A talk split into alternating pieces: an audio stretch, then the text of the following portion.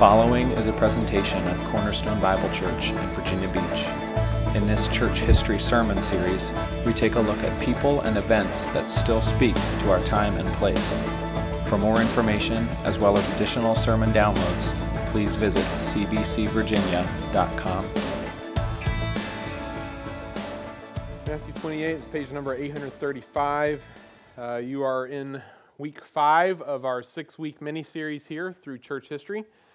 Um, up to this point, most of the people that we have looked at have been somewhat random in the sense that uh, we've just chosen, myself and Jordan and Chris, people that we were interested in or situations that we were interested in uh, from the past to speak on. And uh, if you're new, you haven't been here for any of the series so far, what we've tried to do is not just tell the story of the individual, but we've tried to take that story, tie it back into Scripture, and then show how that still applies to us today. So hopefully we've done a good job of that. However, today we're going to make a little bit of a change. Today and next Sunday, I'll be finishing out our series over these two weeks here. Um, still in church history, but rather than being um, random people or events, so to speak, with the Kestners leaving here on the 25th, we thought it would be helpful to take these final two church history messages and look specifically at some characters in the world of missions uh, from the past that still have a big impact on us today, and you will see just how big here in a moment. However, before we turn to that, uh, something slightly less serious, let me give you a quick update on Teen Camp last week. Chris mentioned it. Uh, so the week, uh, not this past week, but the week prior, we had eight of our teens go to uh, teen camp. Uh, I was with them most, well, no, I was with them every day, and a few other people were with them a couple other days throughout the time. I realized at that moment that I'm getting old. After a week of that, uh, by Friday night, I came home and I was exhausted. Um, Saturday, I was exhausted. Sunday, I was even more exhausted. I don't know why it's two days after the fact that you really feel it, but uh, it was a lot of fun. We had uh, nine sessions through the book of Philippians. Very well done. Uh, had a lot of great conversations with the teens. It was our church and Colonial Baptist Church, their teens and ours mixed together for the week, about 50 teens in all between our two groups, and we had a lot of fun. Uh, I thought I'd show you just a few pictures from the week, uh, at least the ones that I was interested in. Uh, Chris made a comment, and I don't know why he said this because I hadn't talked to him about it, but last Sunday he made a comment at, about injuries through the week. And there were some uh, minor injuries through the week. Uh, on Friday of teen camp, there's a SEAL who attends Colonial who put together an obstacle course for the teens. I was planning to do it until I saw it, and then I'm like, because I'm thinking, oh, it's going to be like hop a log and run this way and go around the pole. He built six foot tall walls they had to scale, windows they had to go through. He simulated barbed wire. They had to go up a ladder that was literally this big and that waved. Uh, they had to carry us. I mean, it was like over the top. Um, so by the time the kids were done, they are dead. They were. They were absolutely and totally exhausted because it was no small feat. And about an hour, hour and a half I'm guessing after it was all done, Aaron Shellhart, Aaron, are you in here? There you are. Aaron Shellhart walks up to me. He goes, uh, Mr. Potts, look at my knees. And I don't very often ask people if I can take pictures of their knees, but I did this day. I'm filing a lawsuit. Yes, you are. this was like an hour after we were done. He was getting bruises all up his legs. Nathaniel's arms, I should have taken a picture of that, were bruised all up and down. I thankfully was manning the ladder. I also got a boo boo right there. it's getting better. Um, it was intense, and kids were, by the time Friday night was done, they were, they were just done. So that was one set of pictures. One more set of pictures I want to show you, but I kind of have to, I kind of have to set this up just a little bit for you so you understand what in the world is going on here. So, most of our time was spent on the campus of Colonial Baptist Church out in Centerville Turnpike. If you have never been to their uh, facilities or grounds, whatever, uh, to the left of their main building, they have a big grassy field. And they have a problem with geese.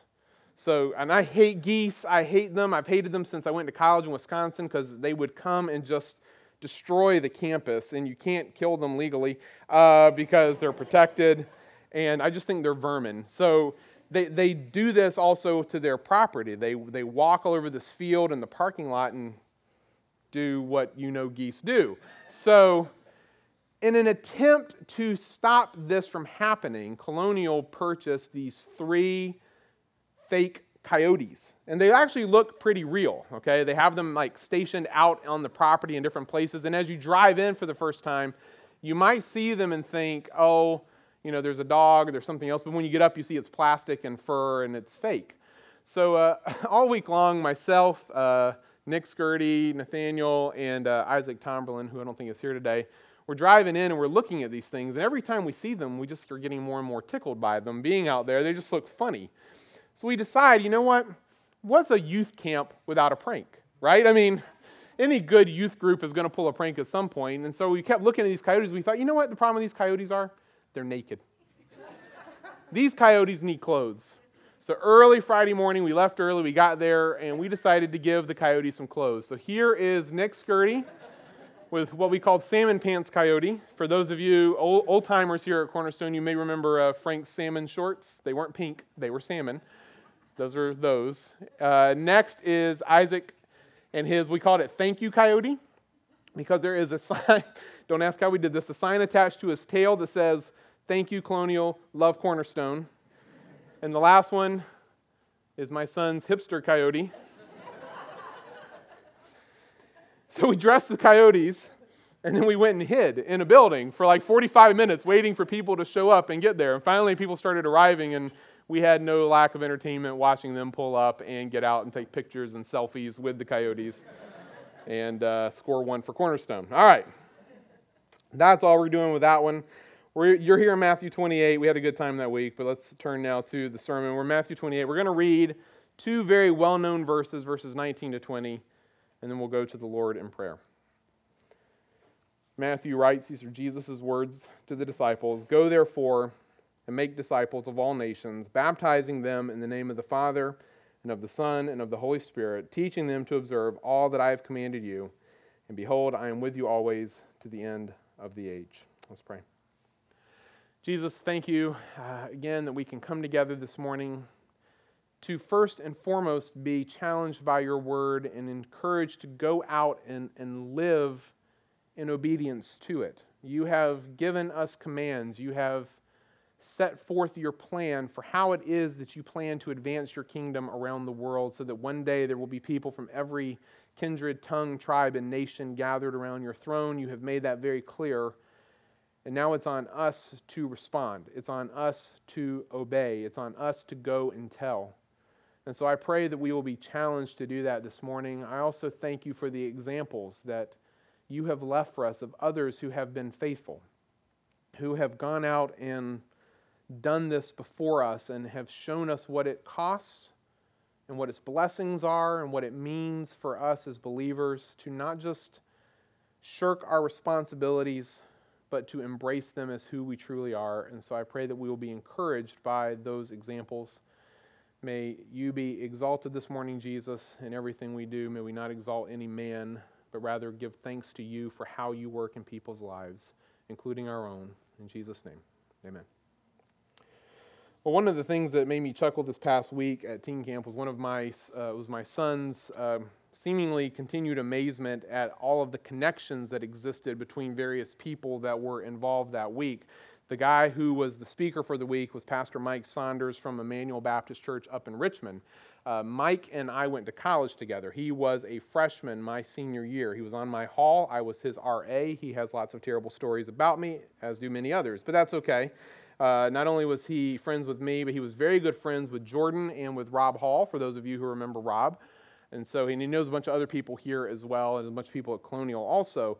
That we had all these connections from the past was a little weird for Nathaniel to think about. And I kind of understand that because I've experienced that as well. Sometimes you find out that people are connected and it makes you feel, I don't know, surprised or a little strange that they know each other. Other times you see people that have connections and you think that's pretty cool. For example, I'll never forget the first time that I read Clement of Alexandria's first letter to the church in Corinth. Now, if you don't know who Clement is, which you probably don't, Clement is what we would refer to as one of the early church fathers. He's, he's not a biblical author, so you can't turn to the book of Clement in your Bible. You won't find it in there.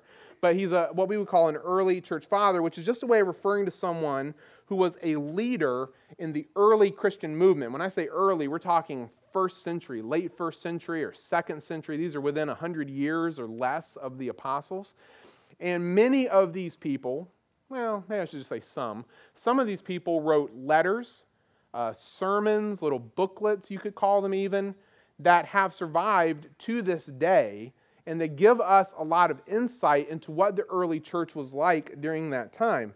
And, and I'll never forget reading uh, Clement's letter for the first time because in it, he talks about both Peter and Paul, not Mary, but just Peter and Paul, as if he knew them. Some of you are too young to get that um, as if he, he actually knew them. And the reason he talked about them like that most likely is because he, he may have known them. Or if he didn't know them, he knew someone who did. And to think about that, that you're reading a letter of a guy who either knew the Apostle Peter or, or he knew someone who did know them, that's kind of, I don't know, kind of cool to me, but I'm a dork. Uh, even the fact that he's writing to the church in Corinth, as he writes the letter, he talks about their former problems that the Apostle Paul had dealt with. He reminds them, he knows about their story and their history, and now he's writing about some new things that have come up. So it's just, it's just kind of neat. Well, I ran into another one of those cool historical connections not too long ago. Over the past year, year and a half or so, I've been uh, mentioning this book named uh, Wise Counsel, which is one of the most interesting books I've ever read because it's part a collection of letters between John Newton, the author of Amazing Grace, and a, a, young pastor named John Ryland Jr. So it's part that, it's part biography of both of those two men because they're both very important in their own ways, and it's also part history of the church, the British church in the early to mid, uh, well, just throughout the 1700s. So it's kind of a, a, a weird setup, but it's really cool. Well, I was reading in this about a year ago, and there uh, was this note that on October 5th, 1783, John Ryland Jr. made a, an entry in his journal that he, along with three deacons from his church, took a young man down to the River Nene uh, near the Doddridge Meeting House, somewhere there in, in central England, to baptize him. And the note that he put in his journal was this quote, this day baptized a poor journeyman shoemaker. End of quote. That's it. That's all he wrote about the incident, all he wrote about the individual. He had no idea that within 10 years of having made that one sentence entry in his journal, that that young man that he had baptized would so radically change not just the, the British church, the English speaking church there in, in, in England, but but actually the church at large for centuries to come. Uh, in fact, we are going to be personally and directly affected by it here in just a few short weeks. You see, the young man, that poor journeyman shoemaker that Ryland baptized that day, was none other than William Carey, otherwise known as the father of modern missions. Now, like most people that God seems to use greatly, Carey is absolutely a nobody. And I mean that with no disrespect to him. He's just a nobody. Uh, he was born to Edmund and Elizabeth Carey on August 17, 1761, in the small English village of Paulerspury. I think I'm pronouncing that correctly, in central England. His parents were weavers by trade. He grew up in poverty and had basically no formal education. At the age of 16, he is apprenticed to a shoemaker in the nearby village of Hackleton, where, as God's providence would have it, he spends the next however many years sitting side by side with two other believers. One was named Clark Nichols, that was the, the master shoemaker who was teaching him the trade, and the other was a fellow apprentice named John Warr. And at some time during this period of his life, when he's just a, an apprentice shoemaker, that he experiences conversion, that he accepts Christ as his Savior. And what Carey lacked in wealth and in opportunity and education, he more than made up for in faithfulness and in plodding hard work. While he was apprenticed to Nichols, as he's sitting there day after day, hunched over you know, a bench making shoes, he teaches himself Greek so that he can read the New Testament for himself in the original language. Um, Nichols dies in 1779, and so Carey still needed, felt he needed more training, so he went to work for another shoemaker named Thomas Old. Old uh, has a sister-in-law who uh, Carey ends up marrying in 1781, but, but unfortunately, Old himself dies soon after Carey begins to work for him, and so Carey takes over the business, kind of becomes a, a self-employed shoemaker on his own there, trying to make a living for his family and his, his children that are beginning to come. But in the midst of all that, he teaches himself Hebrew, Italian, Dutch, and French, all while working on his shoes. So he's a multitasker to say the least. Um, over those next couple of years after he, he takes over the business, he begins to preach and some of the local churches that are there around the area. And don't, you know, as you, we hear that today, it's hard for us to picture what it would be like in the mid 1700s, but these would be very small, little country kind of churches that would be around the area. So he's going into these churches, he's preaching. This is where he meets John Ryland Jr. during this time. He gets baptized. And after being baptized by Ryland, uh, he commits himself to become a Baptist. He, he joins the Baptist denomination. And by 1785, he had gained so much learning just at his own hand, just teaching himself while he was working and just being a faithful plotter that he was. He gets uh, appointed the schoolmaster for the town of Moulton and the pastor of the local Baptist church there, there. And all during this time, while he's teaching and now pastoring, guess what he keeps doing? Studying, reading, learning, quietly. Nobody knows him, nobody sees him all on his own, simply out of faithfulness. And it was sometime during this period that Carey read a book that would forever change his life, and not just his life, but actually every one of our lives as well. Uh, it was a book um, about a guy named David Brainerd that Jonathan Edwards had written called The Account of the Life of the Late Reverend David Brainerd. Now, even though I'm not here to talk with you about who David Brainerd is, I do have to give you just a snippet of his life so that you understand why it impacted Carey's like it did. Um, otherwise, you wouldn't understand what comes next. But Brainerd was born in Connecticut in 1718. Uh, years later, after being expelled from Yale University because he had the audacity to question the spirituality of some of its professors and administrators, he decides to become a missionary to the Native American Indians out on the frontier of America, which at that moment is about Albany, New York. He spends most of his time working up and down basically the New York, what we would think of today as the New York Massachusetts line. He, he preaches to numerous Indian tribes, does a little bit of translation work as well into some of their languages. But unfortunately, being out on the frontier, coupled with some problems he had had growing up as a youth, he gets sick. Probably had tuberculosis. They didn't call it that at the time, but his symptoms seemed to indicate it. And on October 9, 1747, at the age of 29, David Brainerd dies in the home of Jonathan Edwards. In fact, Edwards' his own daughter tries to nurse him back to health and dies in the process as well. Contracts whatever he had, and they both die. And so, you know, in terms of missionary success, and you're going to see me use the word success in various ways uh, over the course of the next few minutes. But in terms of missionary success, Brainerd doesn't seem to have a lot. In his few short years of ministry, he only sees like one or two converts to Christianity. He spends most of his time sick, a lot of his time indoors trying to write and translate, but there's not a lot to show when he's all said and done.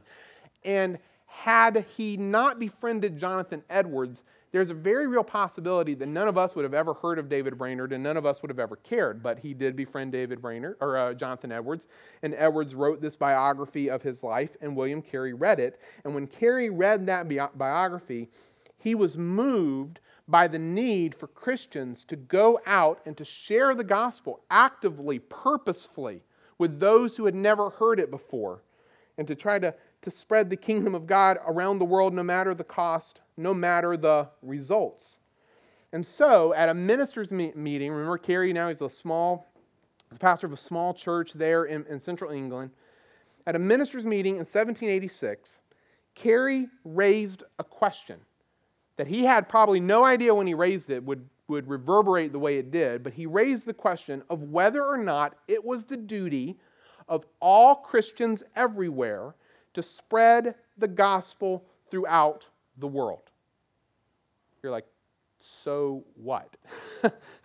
That's like the most obvious question ever, right? I mean, but, but at the moment, it wasn't so obvious. You see, he had been reading and studying the scriptures on this very question, and he had come to a conclusion about the passage I read to you here at the beginning of our time together. Here in Matthew 19, as I already mentioned, Jesus is, is on the verge of ascending into heaven, but before he leaves, he gives a command to the 11 disciples who are standing there Go, therefore, make disciples of all nations, baptizing them in the name of the Father, and the Son, and the Holy Spirit teaching them to observe all that I have commanded you. And behold, I am with you always to the end of the age. Now, this is a very familiar passage to many of us, and like so many other passages we have talked about and looked at over the years, because it's so familiar to us, we have this tendency to almost ignore it when we hear it. We don't even really think about it because it's so commonplace and familiar. We know this as the what? Wow, see, you guys knew it pretty well, didn't you? We know it as the Great Commission. But in Carey's day, this command wasn't so cut and dry and so obvious to everyone, and the commission that it seems to give wasn't seen as being so great. You see, many of the people that Carey knew and interacted with at that time believed that this command applied only, only to the 11 disciples. That was it. No one after them, no one except them, certainly not anyone in 18th century England. Now, now, you may be confused as to why people would think this at this time there in the mid 1700s, and why I could probably spend the rest of our time together just trying to explain that to you. I won't. I'll simply summarize it by saying that they did so because they had a wrong view of both the doctrine of and the application of election. They believed that because God had chosen those who would be saved, that there was no need for them or for anyone else for that matter to do anything to help God call the elect to himself, that they could just all sit back and twiddle their thumbs and God would do what he wanted to do. In fact, when Carey raised this question at that meeting there in 1786 about whether or not it was the duty of all Christians everywhere to, to spread the gospel to the nations, John Ryland Jr.'s father, John Ryland Sr., is reported to have stood up in the meeting and said to Carey, and I quote, Young man, sit down. When God pleases to convert the heathen, he will do it without your aid or mine. Woo, yeah. Um, now, you again hear this and you're like, really? Someone said that out loud? Like, I mean, he thought, might have thought it, but why would he say it out loud? Uh, that guy must be an oddball. Not at the time, he wasn't. At the time, that sentiment that he communicated when he stood up and rebuked Carey was, was the sentiment. That was the normal. That Carey had asked the question he asked in this uh, um, ministers' meeting made him the oddball. The pastors, the churches, the believers of that day had a wrong view of the application of the doctrine of election that excused them from doing anything to spread the gospel to anyone. But when Carey read this verse, these verses, and many others, this was just the one that he focused on for his time and for that question. When Carey read these verses, he didn't read it as being just for the 11 disciples and no one else. He, like Brainerd before him, and like his good friend John Ryland Jr., father and son did not agree on this point, they all saw it as being the responsibility of all believers to spread the gospel. He viewed the doctrine of election not as, as preventing evangelism, but as encouraging it, as assuring that it would have success and bear fruit. And so, over the next five years, guess what Carey did? He plotted, he worked hard, he studied, he read, he thought, he wrote, he preached, he dreamed, he, he communicated, he convinced. In 1789, he published this groundbreaking missionary manifesto entitled An Inquiry into the Obligations of Christians to Use Means for the Conversion of the Heathens. They had long titles back then. It was, a, it was actually a short book. It had five parts. And I wouldn't normally tell you the parts of a book because it would normally not matter. But I want you to listen to the five parts he included in this book and think about why he did this and how groundbreaking this was for the time. The first part of the book was a theological justification for missionary activity. Uh, he, he argued that this command here, Matthew 28, 19 and 20, was not just a command to, uh, uh, from Jesus to the disciples to make uh, more disciples of the world, but it, were, it remained true for all believers throughout time.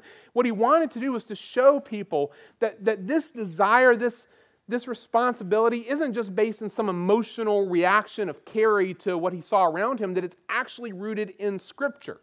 That it has a basis and a foundation that matters and is authoritative. And so he gives the whole first part of his book to making that case.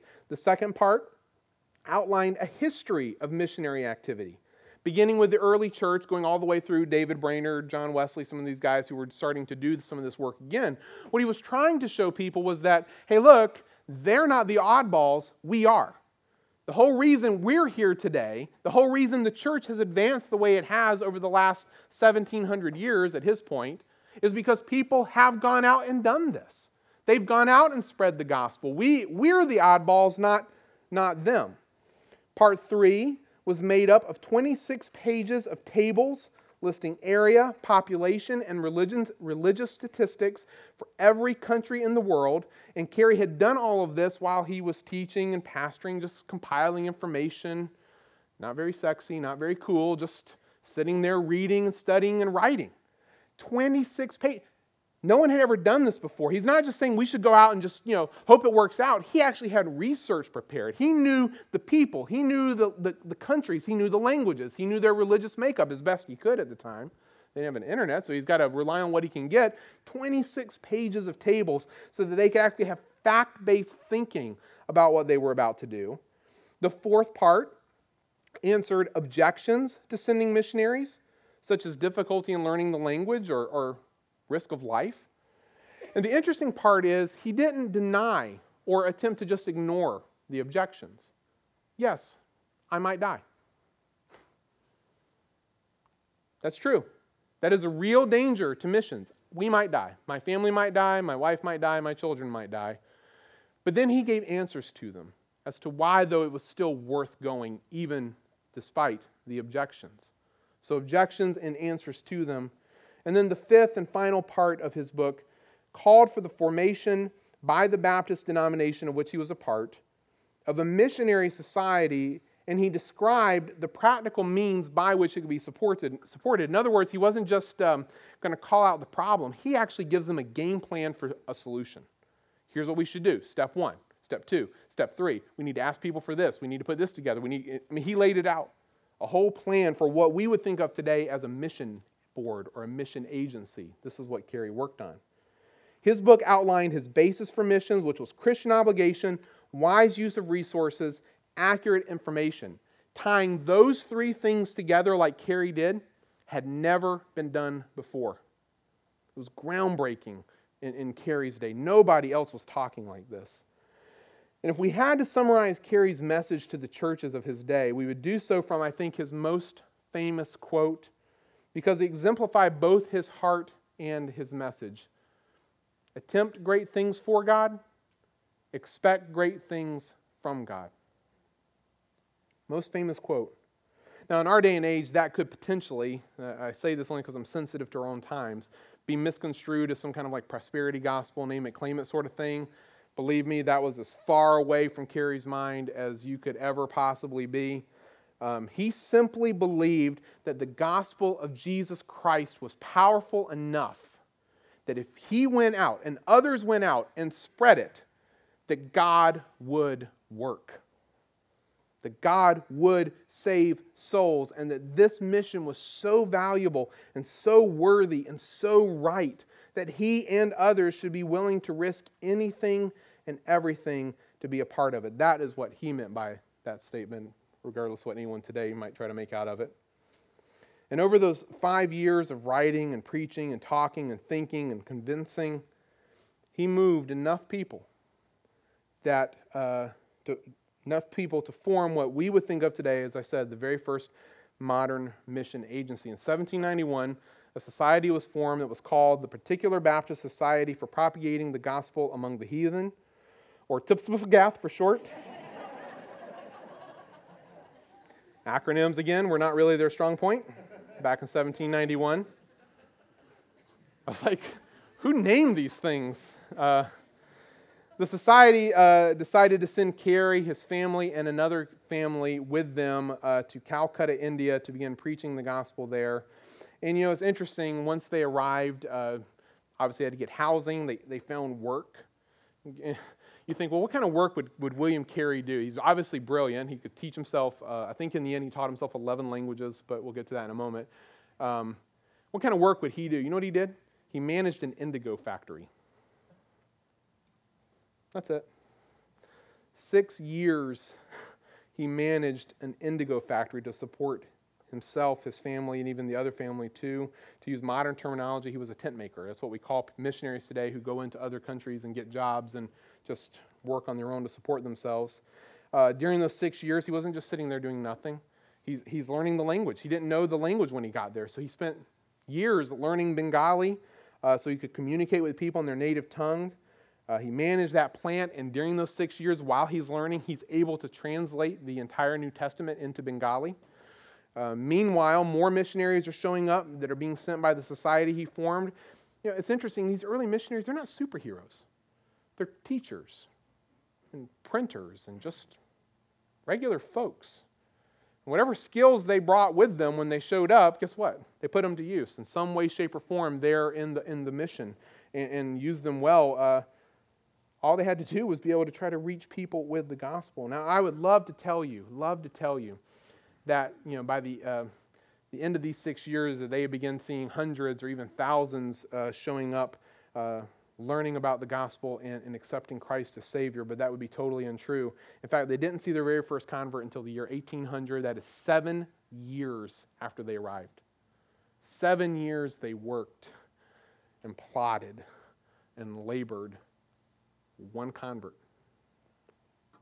But those seven years weren't a waste. Two months after seeing their first convert, he was able to publish that New Testament into Bengali. And in doing so, he pretty much established the Bengali language to this day. He and his printer friend hand carved the very first typesets for the Bengali language. That was like they, they established what it would look like and how it would be to today. Over the next 28 years of mission work in India, he and his helpers translated the entire Bible into all of India's major languages Bengali, Oriya, Marathi, Hindi, Assamese, I don't know how to pronounce that, in Sanskrit. And they also translated parts of the scriptures into 209 other languages and dialects.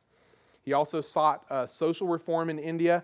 He, he, he fought to end and eventually won uh, to end the practice of infanticide. That's abortion after birth. We, we are more civilized in our country and we do it before birth. That's not funny. I'm just making the point. It was just as much murder then as it is now, and he fought against that and eventually won. He fought against the practice of, uh, of uh, called sati or seti, of widow burning, of assisted suicide, just societal wrongs, just evils that were in the land that he and his co-workers tried to bring it to an end as best they could. Uh, they founded a school, a divinity school, where uh, they could offer theological education to, to locals to train them to be able to go out and reach their own people. That college, Serampore College, still uh, active to this day. By the time he died on June 9, 1834, he had spent 41 years in India without a single furlough. He just moved there. He just moved and decided to stay, live, and die there. And at the time of his death, he and everyone that was there working with him could count about 700 converts total. Now, you might look and go, that's, that's not bad. That's 700 converts in the nation of India, eh, which, you know, even at that time was millions upon millions upon millions. They had barely, barely even begun to scratch the surface, but they had laid an impressive foundation of Bible translations, education, social reform, and in the decades after his death, thousands upon thousands of Indians accepted the gospel as a result of what he started. Not only that, but the society he formed sent missionaries not just to India, but around the world, and countless others. To this day, countless others have read uh, of, of William Carey's life and, and what he did and were inspired to go themselves, be willing to sacrifice everything for the sake of reaching the lost with the gospel. That, folks, is why he's called the father of modern missions. It's not that there weren't other people who were doing the same thing that he did before him, David Brainerd being a good example. He went and did the same thing. It's just that nobody else had the impact that Carey had. You know, God used him in, in a very unique way. And, and ask yourself the question why? It's not because Carey was flashy. He would not have been the first person you picked for the dodgeball team. I'm just, you know, he would be like the last one picked. He had no education, no pedigree, no background, nothing. It's not because he's some larger than life figure. He was a kid asking questions. That was all he was. And it's not because he's a superhero of the Christian life. If I had to guess, not that I can speak for God, but if I had to guess why God used him, I would say because he was faithful. He was willing to just sit down and, and plod and do hard work in the background with nobody seeing him. I often told my kids that uh, you know, Jesus talks about who will be the greatest in the kingdom of heaven is the person who's the least of all, right? I think, I, I don't know if when you get there, it's going to be like a leaderboard and you know, there's going to be a name at the top, but I'm pretty sure that whoever that is, if that was that way, it'd be someone you and I have never heard of. It wouldn't be William Carey. It wouldn't be Apostle Paul. It won't be any of us who are known. It's going to be someone that nobody, it's going to be like a grandma somewhere that nobody's ever heard of. She died in obscurity. Greatest in the kingdom of heaven. It's going to be something like that. He was faithful, he was humble, he was willing to just put his nose to the grindstone and work and plod along with seemingly no success outward. He was willing to suffer, and he did suffer. I haven't really focused a lot on that, but um, his first wife suffered a mental breakdown there in India after they arrived, after one of their children died, and she effectively remained crazy. I, I, she lost her mind after that until the day she died. He, he lost two wives in the process, two or three kids. He himself was sick many times. Once, a terrible fire in the printing press. He had been working on all this stuff and was all lost. He lost years of work. Never stopped him. None of that. Never stopped him. Through it all, he just kept his eyes on Jesus, and that sustained him through everything, no matter what. Now, I want to apply Carey's life and ministry to us in three different ways, and then we'll be done. The first one is going to take us back a couple weeks. If you weren't here a couple weeks ago, you might be just a little lost for a moment. I'm sorry. But for those of you who were, you'll, you'll know where I'm going here. First, whereas Charles Finney exemplified someone using the wrong means for the wrong reasons, William Carey exemplifies someone who used the right means for the right reason. Now, you say, what do you mean by means? What I'm talking about is actions, decisions, choices, you know, practical things. What do you do? What are you going to go do? Those are your means. How are you going to get there? Those are your means. And, and, and if you remember about Finney, Finney did not believe that, that man was incapable of coming to God on his own. Finney believed that everyone he met had some inner secret desire to be made right with God. And so, because he believed that, he had no issue standing up and using manipulation or guilt or whatever he needed to do to try to get you to respond to what he was preaching. And he did all kinds of things, many of which have affected the church to this day. And we're wrong. He used wrong means for wrong reasons. Carey, on the other hand, is almost like the anti Finney, if you could think of it in such a way. He understood who God was, and he understood who man was. He knew how the gospel worked, and he knew that only God could make the gospel work. But unlike John Ryland uh, Sr., the guy who told him to sit down, God will convert the heathen without your help or mine, Carey believed uh, what Paul writes here in Romans chapter 10. How then will they, the unbelievers, call on him, Christ, in whom they have not believed? And how are they to believe in him of whom they've never heard? And how are they to hear without someone preaching?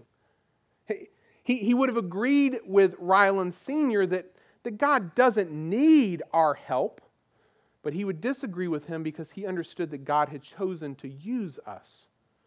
God himself had chosen to work through the means of us. Us. Regular people. Just regular people proclaiming a message. That's it. God Himself chose to work through means. And if God Himself would choose to work through means, then why shouldn't Carey? Why shouldn't he go out and preach? Why shouldn't he go out and tell people? Why shouldn't he come up with plans to, to make this happen?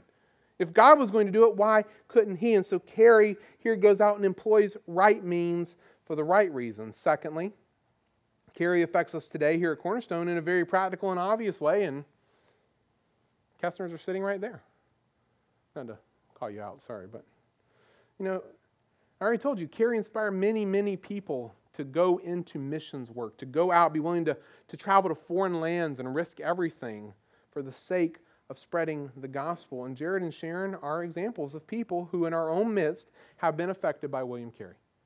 I'm not saying personally directly, maybe they have, uh, but the fact that they're going is a direct outworking of what Carey did. We're seeing it play out in our own church right now, in our own life as a, as a church body right now, what William Carey started back in 1791. They're going to do many of the same things he did. They're going to go and they're going to have to learn language, and it's going to be hard work, and they're going to be sitting there spending years working amongst the people who have never heard the gospel. They're not going to, to France, they're not going to Texas, they're not going to, they're going to Indonesia, to a set of islands where there are people who have never even heard the name of Jesus. Many of them, most of them, what's it, like 99.9% Muslim? They're going to experience exactly what Carey experienced. And as we send them out in a few weeks, I, I hope we do so with right expectations. We should expect them to be faithful. We should expect them to be willing to plod and do hard work. And we should not be expecting instant results. And I put it again in quotes because too often we as Americans, we as American Christians, think results means numbers. Sometimes results just means quiet nothing. you looked at Carey and most of the points of his life, you would have seen nothing. You would have seen a man hunched over a bench working on shoes, on indigo, on whatever. You would see nothing. Was God at work? Yes. You never judge people by a snapshot. Don't judge them by a slice of their life. You can't judge until it's done. You can sit back after Carey dies and you can look at what God did and you're like, whoa, that's amazing. You just stepped into any slice, any moment, and be like, what are you doing? Reading a book while you're. We expect them to be faithful and to plod and to work hard, and we will expect God to use them in whatever ways He sees fit. And finally, Carey should affect all of us as we should be seeing it as our mission to spread the gospel to those who are around us. See, there's often a wrong distinction in many of our hearts when we hear the word missionary. We tend to think of missionary and missions as like job descriptions. You know, hey, you're a mechanic. Okay, so you work on cars. That's what you do. I don't do that. I'm not a mechanic. So you do what you do, and I'll do what I do, and we both do our parts, and we're good. I don't need to bother myself with your work. And we hear someone's a missionary and think, oh, well, they're a missionary, so missions is their work. So that's you know up to them. They need to go out spreading the gospel. I need to be focused on what I'm doing. I can help them with some money, but you know that's not my job. And I'm just reminding you and challenging you that that kind of thinking, that kind of distinction is wrong. You got it? It's wrong. Because evangelism, missions, is not the job of a missionary. What distinguishes them from us is that they're uprooting their lives. They are sacrificing quite a bit to go to a foreign country to do something that's not in their hometown. But once they get there, guess what their job is? It's your job. It's my job. Because we are all ministers of Jesus Christ, cleverly disguised as whatever it is we happen to do. My responsibility to proclaim the gospel to the people God puts around me is no different than Jared and Sharon's. Your responsibility, whether you're in the Navy or in private workplace, you're retired, you're a stay at home mom, you're a student, you're a kid, whatever the case may be, your job is absolutely no different than Jared and Sharon's. The same responsibility that Carey was trying to communicate to the people of his day is right and is true of us today, no matter what we do. And this is why it's built into our very purpose statement that all of us, we all, are supposed to be proclaiming Christ, who He is, and what He did for us by dying on the cross for our sins, so that we can present everyone perfect in Jesus. And to this end, we, like the Apostle Paul and like Carey, should toil. We should work with all of the energy that God gives us to this end. Carey was a living, breathing example of Colossians chapter 1, verses 28 and 29, and we should follow his example. We should work with all the energy that God gives us to proclaim Christ to everyone so that we can present everyone perfect in Christ Jesus. We should attempt great things for God, and we should definitely expect great things from God. We bow your heads.